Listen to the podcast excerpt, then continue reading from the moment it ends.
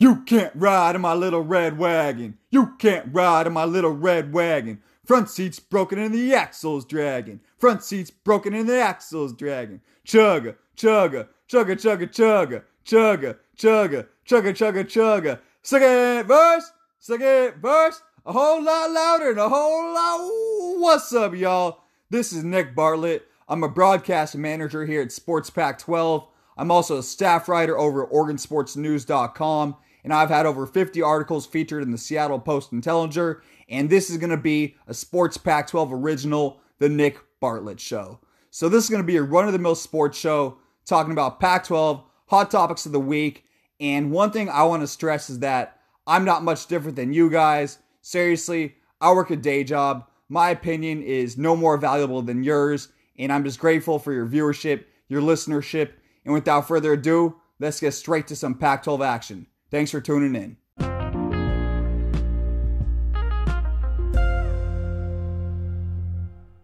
Welcome back, everybody. We are here on the Nick Bartlett Show, episode number six. Seis? Is that how you say it in Spanish? No disrespect, guys. Not, not sure the exact number off the top of my head.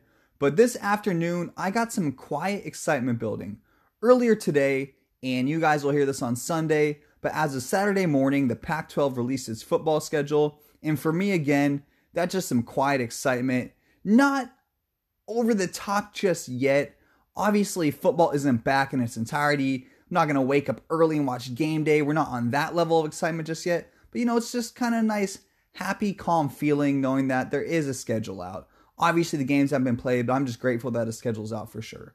So later in the episode, I will kind of highlight some key matchups. We're not going to take a deep dive, but definitely going to highlight some key matchups. But before we do that, I'm actually bringing an old friend back on the show. And if you've been rocking with me since the Dane and Nick show days, we are bringing back the Tucson legend, Dane Miller. In all seriousness, he wrote an absolutely amazing article about what Lute Olson meant to the Tucson community.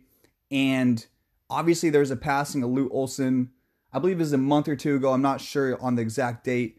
Please do not quote me on that, but obviously with the coronavirus, the wildfires, um, the election, uh, killer bees, mosquitoes, I think it may have flown under the table. So I'm actually going to give Dane the introduction today. He's going to take you out from there and really tell you what Lou Olson meant to the Tucson community. This isn't so much a memoriam as what he built down in Tucson in regards to basketball, friends, connectedness, love, and culture. So Dane's going to have about a ten or eleven minute segment on that. And really, as local Tucsonian as he is, I don't know if Tucsonian is the correct term. He'll really explain that in great detail. And I'm very, very appreciative for him being on the show today. Seriously, very appreciative. And after that, I'm going to talk about Andre Iguodala sticking with the U of A basketball theme and how he may be one of the most underrated players in N B A history. And then, of course, we will dive into the Pac twelve football schedule. Oh, yeah. And oh, oh, oh, oh, oh, oh, yeah. In Bartlett's Random Topic of the Day, I'm feeling a party story today, ladies and gentlemen. I am feeling a party story.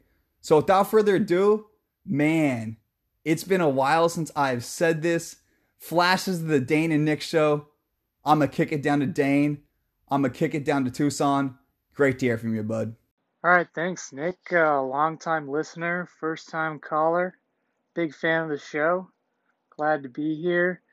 Uh, right now, I'm looking out across the city of Tucson.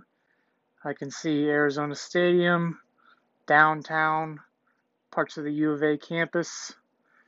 And, yeah, you know, when you talk about Lute Olson, it just brings back nostalgic memories. What he meant to the city, it's... It's really kind of straightforward. I mean, he really built up the University of Arizona. Um, before Lute Olson, you know, the basketball program wasn't anything special. The football program has had its, you know, flashes in the pan, but it's not been anything consistent that really, uh, you know, defines the city of Tucson. And so what Lute Olson did was create that vibe, that identity, the tradition, um, really the overall kind of unification of the city. Um, you know, there's about a million people who live here. And really, it, it all started, you know, when Lute Olson came in the eighties, uh, nineteen eighty-four, I think, or nineteen eighty-three. And, you know, he had great runs in the nineties with the Final Fours, uh, the national championship in ninety-seven, another national championship appearance in two thousand one. Um, and that was the last time Arizona made a Final Four, was in that national championship game against Duke. Um, between two thousand and two thousand five, um, there was, I think, two Elite Eight losses. And, of course, now Sean Miller's had a few Elite Eight losses. But, yeah, really it was built in the nineties. And, like I said, it really brought the city together. It made people proud to be from here. Um, you know, the city itself, it's a lower income. There's parts of it that are, um, you know, nicer. There's wealthier areas, particularly in the, the foothills and Oro Valley and some of the cities that have grown around, um, around here. And so, yeah, I mean, the University of Arizona itself, when you think of it, it's that Block A, and it's a basketball program. Um, you go anywhere on the East Coast. Like I, uh, I was spent three years in the Chicago suburbs, and when you think of Arizona, when I would wear my Arizona A, um, you know, people would talk about the basketball team because that's what it's known for, and Lute Olson built that. Um, Arizona basketball, you know, the tradition, it all came from Lute Olson. Uh, he was here in Tucson for, you know, more than twenty years, and like I said, before here, before him, the basketball program wasn't much, and he built it up. So, but more than that, um, it's really an identity. Um, what Lute Olson did, it's just like, okay, so the basketball program has led the Pac twelve in attendance for the last thirty-five years, since, I think, nineteen eighty-four. Um, McKale Center has over fourteen thousand seats, and really it's the place to be in the city. Um, for example, um, if you if you wanted to get nice seats, I'm talking in the lower bowl, and you wanted to become a season ticket holder, you have to pay one hundred thousand dollars as a gift. They call it a donation, over a ten-year period, and it's a minimum of ten thousand dollars a year, and that's on top of your um, yearly seat costs, which for those, I think, is somewhere between four thousand dollars and five thousand dollars a seat. So you're looking at, um, you know, upwards of six figures to have season tickets in the lower bowl of McKale Center. So that should give you an idea of what the basketball program means to the city, the demand for those tickets. People have been season ticket holders for twenty, thirty years. They never miss a game. Doesn't matter if it's a six p.m. game on a Thursday, it's going to be mostly sold out. You know, recently things have been a little different with the F B I scandal. It's been hurting recruiting. It's been hurting the product on the floor. But still, the, the Cats are leading the Pac twelve in attendance, and they're going to continue into the foreseeable future, uh, most likely barring some significant changes with the F B I, um, N C double A investigation, things like that might, you know, make it drop down below some of these other programs for a year or two. But yeah, I mean, it's the place to be. I mean, if you if you go to McKale Center um, before the game and you're walking around, you'll see, you know, like Ferraris, things outside, right outside those front, um, you know, the front doors where the parking spots you have to pay for. And, you know, it's the nice cars, McLarens.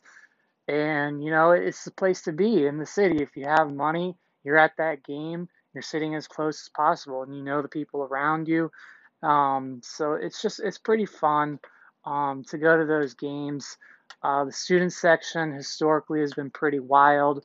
Um, McKale Center itself is the fairly hostile environment for opposing fans, opposing um, teams. It's not very, uh, it's not a very welcoming environment for anybody that's not wearing Arizona colors or Arizona jersey or anything like that. Um, and that has created um, a difficult place to win at for opposing teams. And that's the whole purpose of it, is, you know, to make it as difficult for other teams to win at. And that started in the Lute Olson era. Uh, it's continued into the Sean Miller era. And it's going to continue into the foreseeable future. So really, it's just the, the basketball program is a source of pride, not only for the people who attend this university, graduated here, but really it's for the people who grew up here and the people who live here in this city. You know, there's no professional sports teams here in Tucson. Um, the city does have the Tucson Roadrunners, which is an A H L team, the affiliate of the Coyotes, Arizona Coyotes. So um, there is that professional team. There's also F C Tucson, which I think is now in Division three of the U S L, um, American Soccer League. So it's not quite the second level underneath um, the M L S, the, the level underneath that. And so really what you have is the University of Arizona basketball. That's like the professional team here.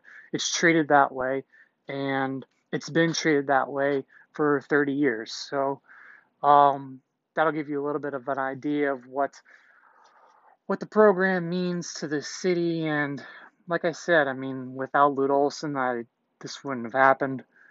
Um, the city wouldn't be the same.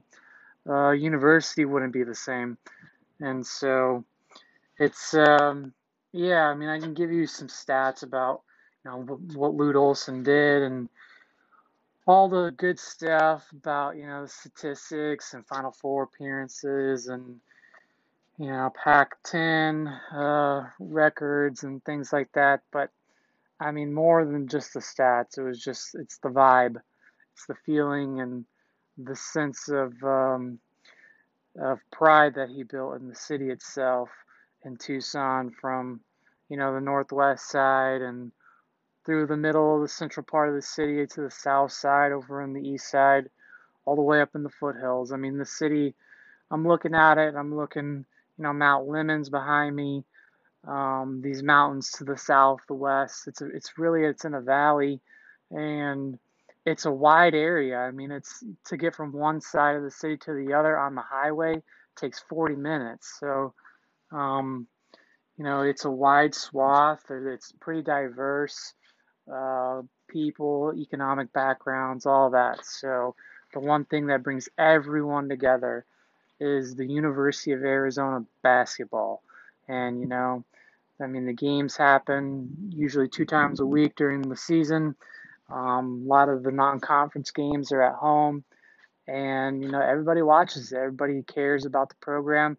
Everybody is interested to see um, how the team's going to be this year, um, interested in the players. They tend to make it to the N B A. So, um, you know, when you grow up as a kid, all you want to do is watch the games, go to the games if you have a chance, and it's just a whole atmosphere. It's just, um, it's really, I don't know if it's unique in the sense that, you know, probably Kentucky, Kansas, Duke, North Carolina, you know, these programs probably have similar identities and feel, uh, of, you know, in the city where they're located and the building that they play in. So it's probably not so unique compared to, you know, those programs. But on the West Coast, I mean, probably historically you might only be able to compare it to U C L A. Um, more recently, you could probably throw in Gonzaga and Oregon. But yeah, I mean, it's just um, it's a great uh, aspect of being a local Tucsonan and being, you know, born and raised here in Tucson, to have the sense of the University of Arizona on um, the basketball program, all because of Lute Olson.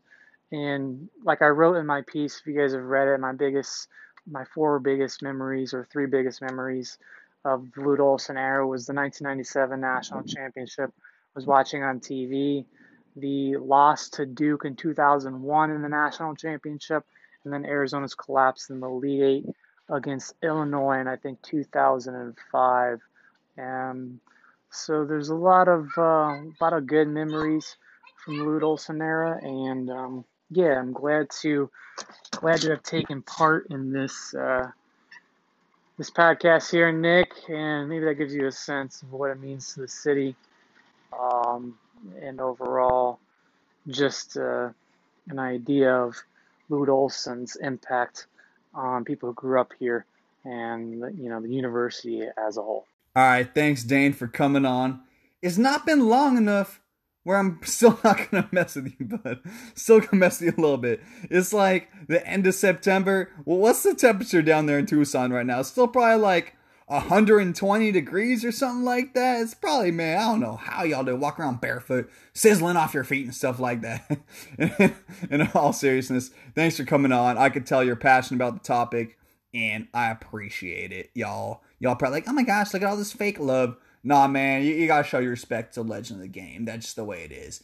But next time, if there's next time, Dane comes back on the show, we're probably going to fire a little bit more shots back and forth.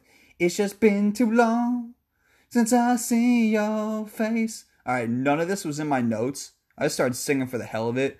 All right, guys. So sticking with the theme here of U A basketball, and obviously they've built up a wide net of players from the college, N B A levels, and other professional ranks as well. But today I'm going to focus on Andre Iguodala. Obviously, he's in the N B A Finals along with the other couple Pac twelve players. Some of the players include Kyle Kuzma, Solomon Hill, and K Z Okpala. But even before Dane agreed to do a segment this week, I actually took a deep dive on Andre Iguodala, and it kind of fit in with the show perfectly. And for me, I didn't necessarily realize how much he'd done in the game of basketball. He's like done it all without being like a LeBron James, Kobe Bryant type of player. Obviously, that's a once a decade type situation, but with the exception of those true giants, giants of the games, he really has done it all. So before I kind of give my quick take on him, let's just look at it by the numbers. Normally, I'm not a numbers guy, but for Iggy, it really stands out. So besides for the last couple of years, he averaged more than one steal per game, and he was an elite defender throughout the entirety of his career. Truly an elite defender. Through the two thousand eight two thousand nine season, through the twenty twelve thirteen season, he averaged more than five assists per game, and he's an extremely high I Q basketball player and underrated passer. I guess these aren't stats so much as kind of his all-around game, but, but you get what I'm getting at. We're getting a little more statty, a little more statty. So this year, as a member of the Miami Heat, he's appearing in his sixth straight N B A Finals appearance, and prior to joining the Heat, he won three N B A championships with the Golden State Warriors and was named the Finals M V P in twenty fifteen. On top of that, he won a gold medal from the twenty ten FIBA World Championships and an Olympic gold medal in the twenty twelve Summer Olympics. And so you're just looking at the whole kind of basketball level. Thinking back to his earlier days as the Philadelphia seventy-sixers, he was a superstar on that team, very athletic. He was a guy who could attack the rim, lockdown defender, and I can't stress that enough, especially, you know, those talented athletic guys sometimes don't want to play defense, and that was never a problem for Iggy. So that's kind of looking at his younger years when he was a superstar with the Sixers, obviously an N B A champion with the Golden State Warriors, and he's an Olympic gold medal. So you're talking about a Pac twelve guy coming out of Arizona, obviously, and just look at all he's accomplished, man. He got an N B A title, Olympic gold medal, and a superstar. I mean, I know that people sometimes only look at the real, real, real top, top, top, top, top players. Like I said at the top, the LeBrons, the Kobes, the Anthony Davises. Guys like this often get lost in the mix, and it shouldn't be that way. Iggy is a damn stud. He's a damn stud. So that's kind of just looking at his profile here.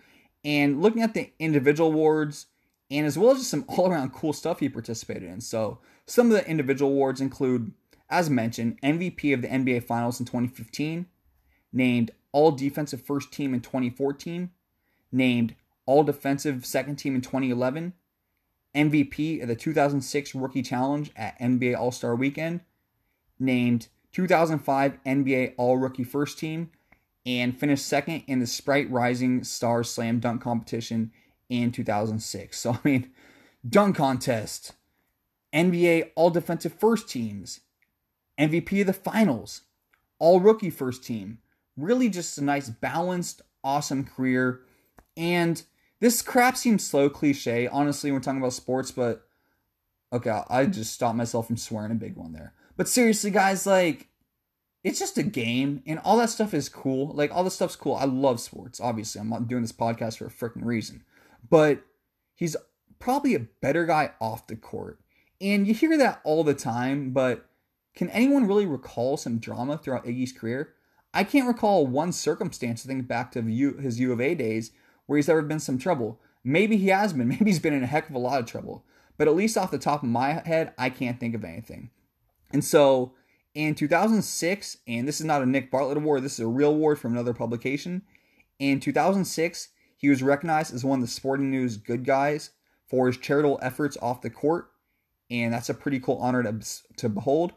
And some of his other ventures include involvement with the tech industry in the United States and Africa, where he's both an investor in the industry and a mentor to other players who want to learn more about technology.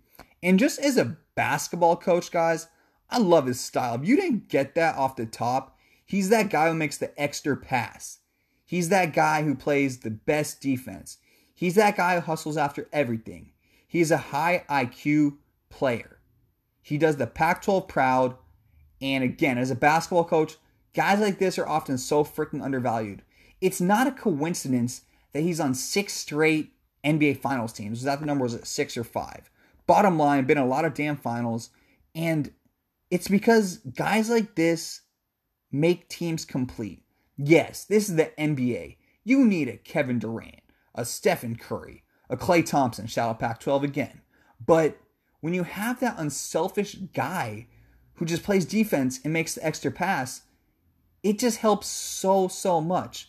And it's easy to write off and say, well, look at all the star players down on his team. Don't forget, Iggy was a star in his own right in Philly. He was a complete stud, a complete star. So this just proves to the selflessness of him and a higher understanding of what it takes to win team basketball. And I'm truly, truly grateful I get to talk about Iggy. Sometimes when I like do the research, you know, it kind of underwhelms. When I really looked at Iggy's career and saw that he got awards for being a good guy, really, I was just really proud to have him as a Pac twelve member. So that's going to wrap up my segment on Iggy. Why the hell did I just yell that? That's going to wrap up my segment. So seriously, guys, that's going to wrap up enough about Iggy. U A legend and in another N B A Finals and deserves credit probably at the tail end of his career here. So, all right, guys, that's enough about my dude Iggy. As promised, the quiet excitement coming back. We're going to take a look at the Pac twelve football schedule here. Obviously released Saturday morning, and it is time to highlight some notable dates on the schedule. So, with all the transfers, opt-outs, opt-ins, McChickens, and Jesus, any other freaking variable twenty twenty will throw at us, I don't like really, you know, feel comfortable doing an extremely deep dive in the schedule just yet. And obviously, I do want to talk about a little bit, so here's what I will do. I'm going to pick my top three games to look out for this year, and then I'll pick one random game that I think could prove a lot of fun to watch. And so, if you've been tuning in with me all summer in my mailbag questions before the show was even released, I've been picking U W all summer. But now, guys, this is so different. Like, I'm one who stands by his picks till the freaking end. But this is so different. I have no idea who's going to win the conference. I have no idea. There have been so many good players that have opted out already that we're just going to have to wait and see. And I'm actually pretty excited to wait and see. As a sports writer hat, now we lost the basketball coach hat, throwing on another hat. I really hate that analogy. Why are we throwing on hats and crap? All right, guys, I'm going to get to the point. Going on a random tangent. But, guys, bottom line, I don't know what's going to happen. I'm just excited games are back. And let's look at the three top matchups now. No more tangents for now. So I think the obvious game of the year is going to be Washington and Oregon in the final week of the season on November twelfth. Uh, one of these teams will likely be, be competing for the Pac twelve championship, and this game should prove pivotal in deciding the outcome of our conference.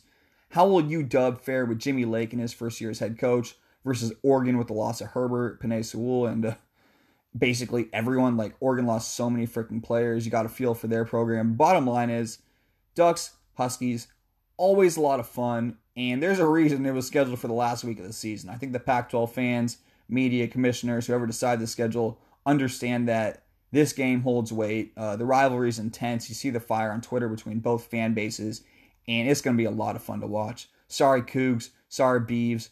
Oregon and U W do not care about you. This is the real rivalry, and Washington, Oregon, final week of the season, should have something on the line. Don't know what it'll be. There's probably some conference championship type implications on the line. So that's obviously, in my opinion, going to be the game this season. But we have another kind of really interesting matchup. Maybe in terms of on-the-field action, more exciting. And so my second game to watch for this year is going to be the week one. Yes, week one, November seventh, coming up shortly here. Well, about a month's time, but not too far away. And I'm talking about Arizona State at U S C. And so is this going to be the year that the Sun Devils take over the South under Jaden Daniels' guidance? The young quarterback looked absolutely phenomenal last year. Or, on the other end of the spectrum, will S C bounce back to the West Coast national prominence under Keaton Slovis? They finally have a quarterback. Feels like it's been a little bit. So you have two very, very elite quarterbacks, probably the best two in the conference, and really, really should be a blast to watch. U S C's defense probably isn't going to be elite. I'm not thinking they're going to be too solid, to be quite frank. A S U, their defense can be nice, but I'm thinking with the spread system and Keaton Slovis being a phenomenal quarterback, that he's going to be able to put up some points. So it should be a pretty high-scoring affair. And bottom line, South, um, not South, but something will be on the line. Who knows how they're doing it exactly this year. Bottom line, should be a lot of fun to watch. And I'm thinking in terms of actual exciting games, this will probably be the funnest one to watch. Maybe not as important as U W and Oregon, but probably more exciting. The final game I'm going to highlight, maybe a little bit more random, not my random game of the day, but it's going to be the, the week four showdown between Cal and Stanford. Oh, I had it. I had it set up. I said the final big game, but I skipped that in my notes. Um, so guys, the week four showdown between Cal and Stanford. Seriously, I think this is going to be a pretty fun game. A lot of people are picking the Golden Bears as a team with an outside shot to win the conference, and it should be interesting to see how they perform against their rival. Really should be interesting. For Stanford, it's probably a make-or-break year for David Shaw. Obviously, really just down year last year with all the injuries on the offensive line. And bottom line is the Tree need to step up their game and really return to the form of the last decade rather than last year. Bottom line is, one thing's for sure, the winner of this game will likely have established dominance in the Bay Area, specifically on the recruiting trail. I mean, if Stanford really starts falling off and Cal continues to rise, whatever highly touted football recruits were going to Stanford, probably going to pretty consistently start heading over across town to Berkeley there. So thinking this should be a very, very fun matchup. Rivalry games are always fun. And for me, with all the weird stuff that's happened, I think Cal was favored regardless of whether the coronavirus pandemic happened or not. But I'm thinking that they didn't have the same talent as at Oregon or U W. And all this time off really may benefit the Golden Bears. They always have a sticky defense under Wilcox. And Chase Garber's back at quarterback, so really, really a team to keep an eye out for now. Like, really keep an eye out for them now. They're going to be good before, but I really think they could do some cool things now. And my random game, and this one's pretty random, you got U C L A at Colorado week one, and it just seems like fun. I mean, will Carl Durrell be able to knock off his old program and continue building the momentum Mel Tucker had in Boulder, or will Chip Kelly finally find his form and help guide the Bruins to prominence? That's basically what you're looking at in this matchup. Can Durrell knock off his old program and really save the Buffs from taking the tailspin down? Again, they got a lot better last year. Or not a lot better. I'm pretty sure they've been five and seven the last three years. But can they at least not just fall down to bottom-tier teams, what we're looking at? For U C L A and Chip Kelly, this is your make-or-break year, fam. You got to win, and you lose to Colorado in week one, you're in a world of hurt. That's bottom line, so must win for Chip Kelly. Show's going to be a little bit longer than normal today, but hey man, I want to talk about a freaking party story. So, but excuse me there. But before we get to that, again, look at the Pac twelve schedule here. The three games you got: U W at Oregon, final week of the season, should be a lot of fun. Arizona State at U S C in week one, and Cal and Stanford week four. So those are going to be my three games to really pay attention to. Forget the random one for now.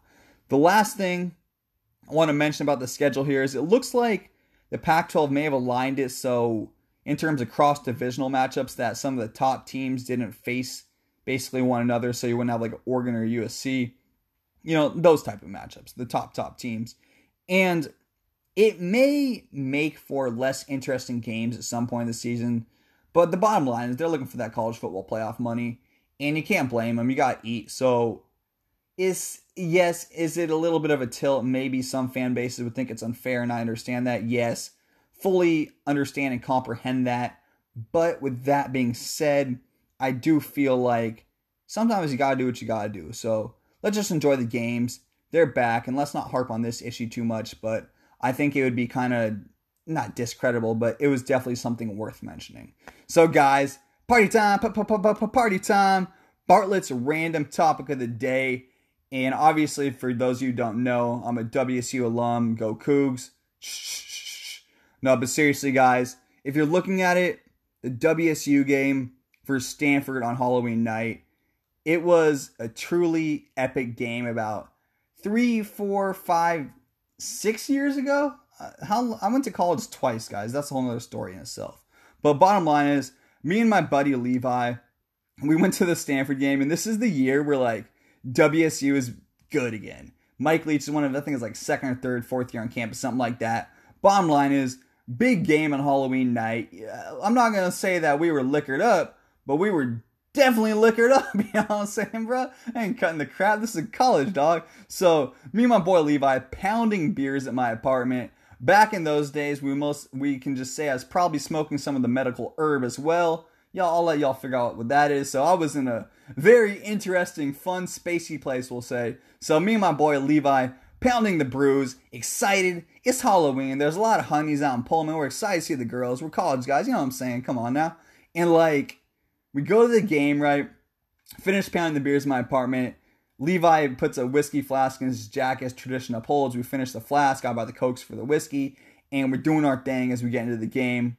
And so um, we go down to the beer garden. Yes, this is all on the same day. And I went to W S U. Come on, y'all know the reputation. y'all know the reputation. So um, we go down to the beer garden, and there's like a beer garden right outside the stadium. And so I have like this like big coat on. It's like obviously cold. It's Pullman, Halloween, heading towards winter. And so I'm pretty buzzed, or I wasn't going to say effed up, but we're feeling good at that point. And so we're drinking our beers down at the beer garden. Finally get up to the stands, you know, at this point, we are, we ain't, like, blacked out or nothing like that. We're trying to remember the game. But your boy is feeling good. I am feeling good. I'm feeling shiny. I'm feeling damper. I am feeling dapper. What the hell does that mean? I don't know. And so we get up to the stands. You know, kickoff's just about to happen. And a lot of fun. So watch the first quarter. Nothing too memorable, really. At the end of the first quarter, I reached down into my winter pocket, and I can't find my wallet. I swear, bro, I cannot find my wallet on Halloween weekend, Stanford versus W S U. First time W S U's been good in a long time. They win this game. They have a chance to go to the top of the North Division, and I lose my freaking wallet. Plus, I'm a college kid. What the hell do you think I want to do the rest of the weekend? Win or lose, Cougs booze. And I was trying to get faded, like we like we hadn't been been already, you know what I'm saying? So we keep on, uh, so anyway, I realized that the wallet is not in my pocket. Like, I'm like, oh no. Suddenly, the drunkenness fades away, and I'm sober. The medical herb faded away. I'm sober. It all faded away. I am damn sober at this point. You know, I walked through the stadium, but this is Halloween weekend in a Pac twelve football stadium in a huge matchup. Do you think I'm going to find my wallet? Of course not. I asked a couple people. The wallet's gone. I head back to the game just dejected. Just dejected, guys. Like, I'm like, damn, bro, I messed up. So I tell Levi, and Levi being just the great friend he is, like, great freaking friend, he leaves the game, right? He he leaves the W S U Stanford games. Like, you want me to go look? Like, yeah, for, dude, for sure. I'm like, you're not going to find that shit, you know? Like, so just dejected. And he comes up like five, ten minutes later with like the biggest smile on his face. I'm like, and I'm like, dude, like he's playing a joke on me. This isn't even funny, Levi. Like, this is not something to joke about right now. I was trying to buy some beers, some hot dogs. Let's do our thing, right? So, sure enough, bro, Levi comes up, huge smile on his face, and has my freaking wallet. Like, in a stadium full of thirty thousand people, he has my wallet. How is that possible? How is that possible, right? Like, I still don't know. So I ask him, like, bro, how do you find my wallet? And he's like, oh, you know, the first security guard I asked had it. Like, what do you mean the first security guard you asked had the wallet? There are, like, hundreds and hundreds of security guards. They just have it, and they gave it to you? Like, you're not me. He, Levi looks nothing like me. At that time, probably had fifty, sixty pounds of me, probably a lot stronger than me. and, you know, just our faces look entirely different. I mean, we're both white. I mean, unless, you know, like, that's probably only the similarity in our appearances. And we're both drunk. Does that count for appearances? So, so anyway, he goes, yeah, the, the, the security guard had it and just gave it to me. Like, okay, well, this is amazing. My life is awesome. I love my life. I love you, freaking Levi. Thank you. So as, you know, kind of a gift, as a token of my gratitude, we head back down to the beer garden at halftime. Oh, yeah, we weren't done yet. Come on now. You act like we were done yet. Come on. Come on now. So we go to the beer garden, have a couple more beers, right? Head up for the third quarter. Okay. Feeling good, man. Got my wallet. Got my phone. We're feeling good. Reach back in that front po- coat pocket. My phone's missing. I swear. I swear, people. I cannot make this this stuff up. I swear, bro. I reached out. My phone is not in that freaking pocket. I'm just like, no, like, this can't be real. Like, everything just got fixed. The week was just fixed. And so Levi looks at me. He's like, what's wrong, Nick? Like, I'm like, dude, like, you're not, like, I'm like embarrassed now. My head's, I'm like, dude, you're not like, gonna believe this. I'm like stuttering, like, blah, blah, blah, like, blah, blah, you know, like, uh, man, like, I don't know where my phone is, Levi. It's like, what do you, like, Nick, are you, he goes, Nick, are you freaking serious? I'm like, yeah, dude, like, I actually don't know where my phone is. Like, I had it in the beer garden, but I, I do not know where it is, man. And so, it's like, you want me to go look for it? Now, this is the third quarter. Still a close game. Still a very close game. And at this point, he's not going to find the wallet and the phone. What are the statistical odds of that, right? My phone has to be gone. So, Levi, sure enough, goes and looks for it. This time, I didn't even go and look first. I was just so dejected. I was embarrassed. So I can't believe this. And so Levi comes up about ten minutes later, you know, saw him look on his face. And, like, you know, I already know the outcome. So I, like, look up at him. Like, dude, it's all good, Levi. Thank you for trying. Like, I really appreciate you trying. Like, seriously, man. Thank you. Thank you. And so he's like, yeah, man, you know. And then, like, all of a sudden, out of nowhere, dude whips the phone out of his pocket. Like, what? What, like, how how is this literally possible? I have no idea, guys. I, I have no idea. So he gives me back my phone. I sure as hell, or not sure as hell enforced it. He asked, do you want me to hold on to your stuff? Like, yes, sir. Please, Levi. Please, Levi. So he found my phone and my wallet on two separate occasions in the same game. And wow. Like, I, I don't, I still, like, I'm telling this story, and, like, I still don't believe it. Maybe, like, stole it from me. Like, no, I'm, I'm just kidding, I'm just kidding, he didn't, he didn't do that. But seriously, like, he found, just the odds of that are wild. So, game continues on, I'll wrap it up here. We're going way over time today, I just love this story. So, game wraps up. I think W C U's kicker at that time was Eric Powell, they're playing Stanford. And so, lines up for a game-winning kick where the Cougs, so of course he shanks it. Of course he does. Come on. So um, then uh, we lose the game anyway. Anyway, we, so we lost. It was a very fun game, and I'm just happy, bro. I didn't even care we lost at that point. I got my wallet back, got my keys back. Halloween night's still going, and yeah, I mean, you, I mean, how would you feel in that situation? I felt pretty darn good. So we go to this keg party. The bars are too packed to get into on Halloween. We go to this keg party, and the keg isn't working. Like, you feel me? Like, keg's not working. Like, what are we gonna do? All right. Levi, like, I've been drinking a lot with you, but I'm not trying to share no more beers with you tonight, bro. Not, not even like that. But so, keg isn't working, and I casually look over at Levi, like, in full confidence. Just, I knew, I knew, like, Levi, it is your night. You know what to do. Sure enough, five minutes on that keg, that thing was working, and needless to say, y'all, we both drank for free the rest of the night because Levi freaking fix the keg. In one night, there's a W S U football party story. My boy Levi found my wallet in a stadium, thirty thousand people. Two quarters later, a quarter later, found my phone in a stadium, thirty thousand people, and fixed the keg on the same night. What a freaking day for my dude. Also made my weekend a heck of a lot better. So that's the end of Bartlett Party Story Time. Thank you for tuning in. Dane, it's probably still hot down in Tucson. Seriously, guys. Seriously, I really appreciate the you coming on doing the segment about Lute Olson. But, guys, in conclusion today, I think we learned about the legacy and love and connection and family that Lute Olson really built in Tucson to a community who may not be as upscale as some. Lute Olson really, really built something they could all be proud of. And again, as a guy from Seattle, we all know that Arizona is the team to look out for in the Pac twelve in terms of basketball. So his legacy really speaks for itself. And it's not just in Tucson. I mean, he sent players to the N B A and other professional ranks. And as seen with a guy like Andre Iguodala, who is a low-key, I'd say N B A legend. Not legend. That, that's a bit of an overstatement. But a low-key N B A longtime superstar, I think, is the best way to phrase it. Really done everything in the game, and Iggy deserves his love, of course, the ex-U of A hooper.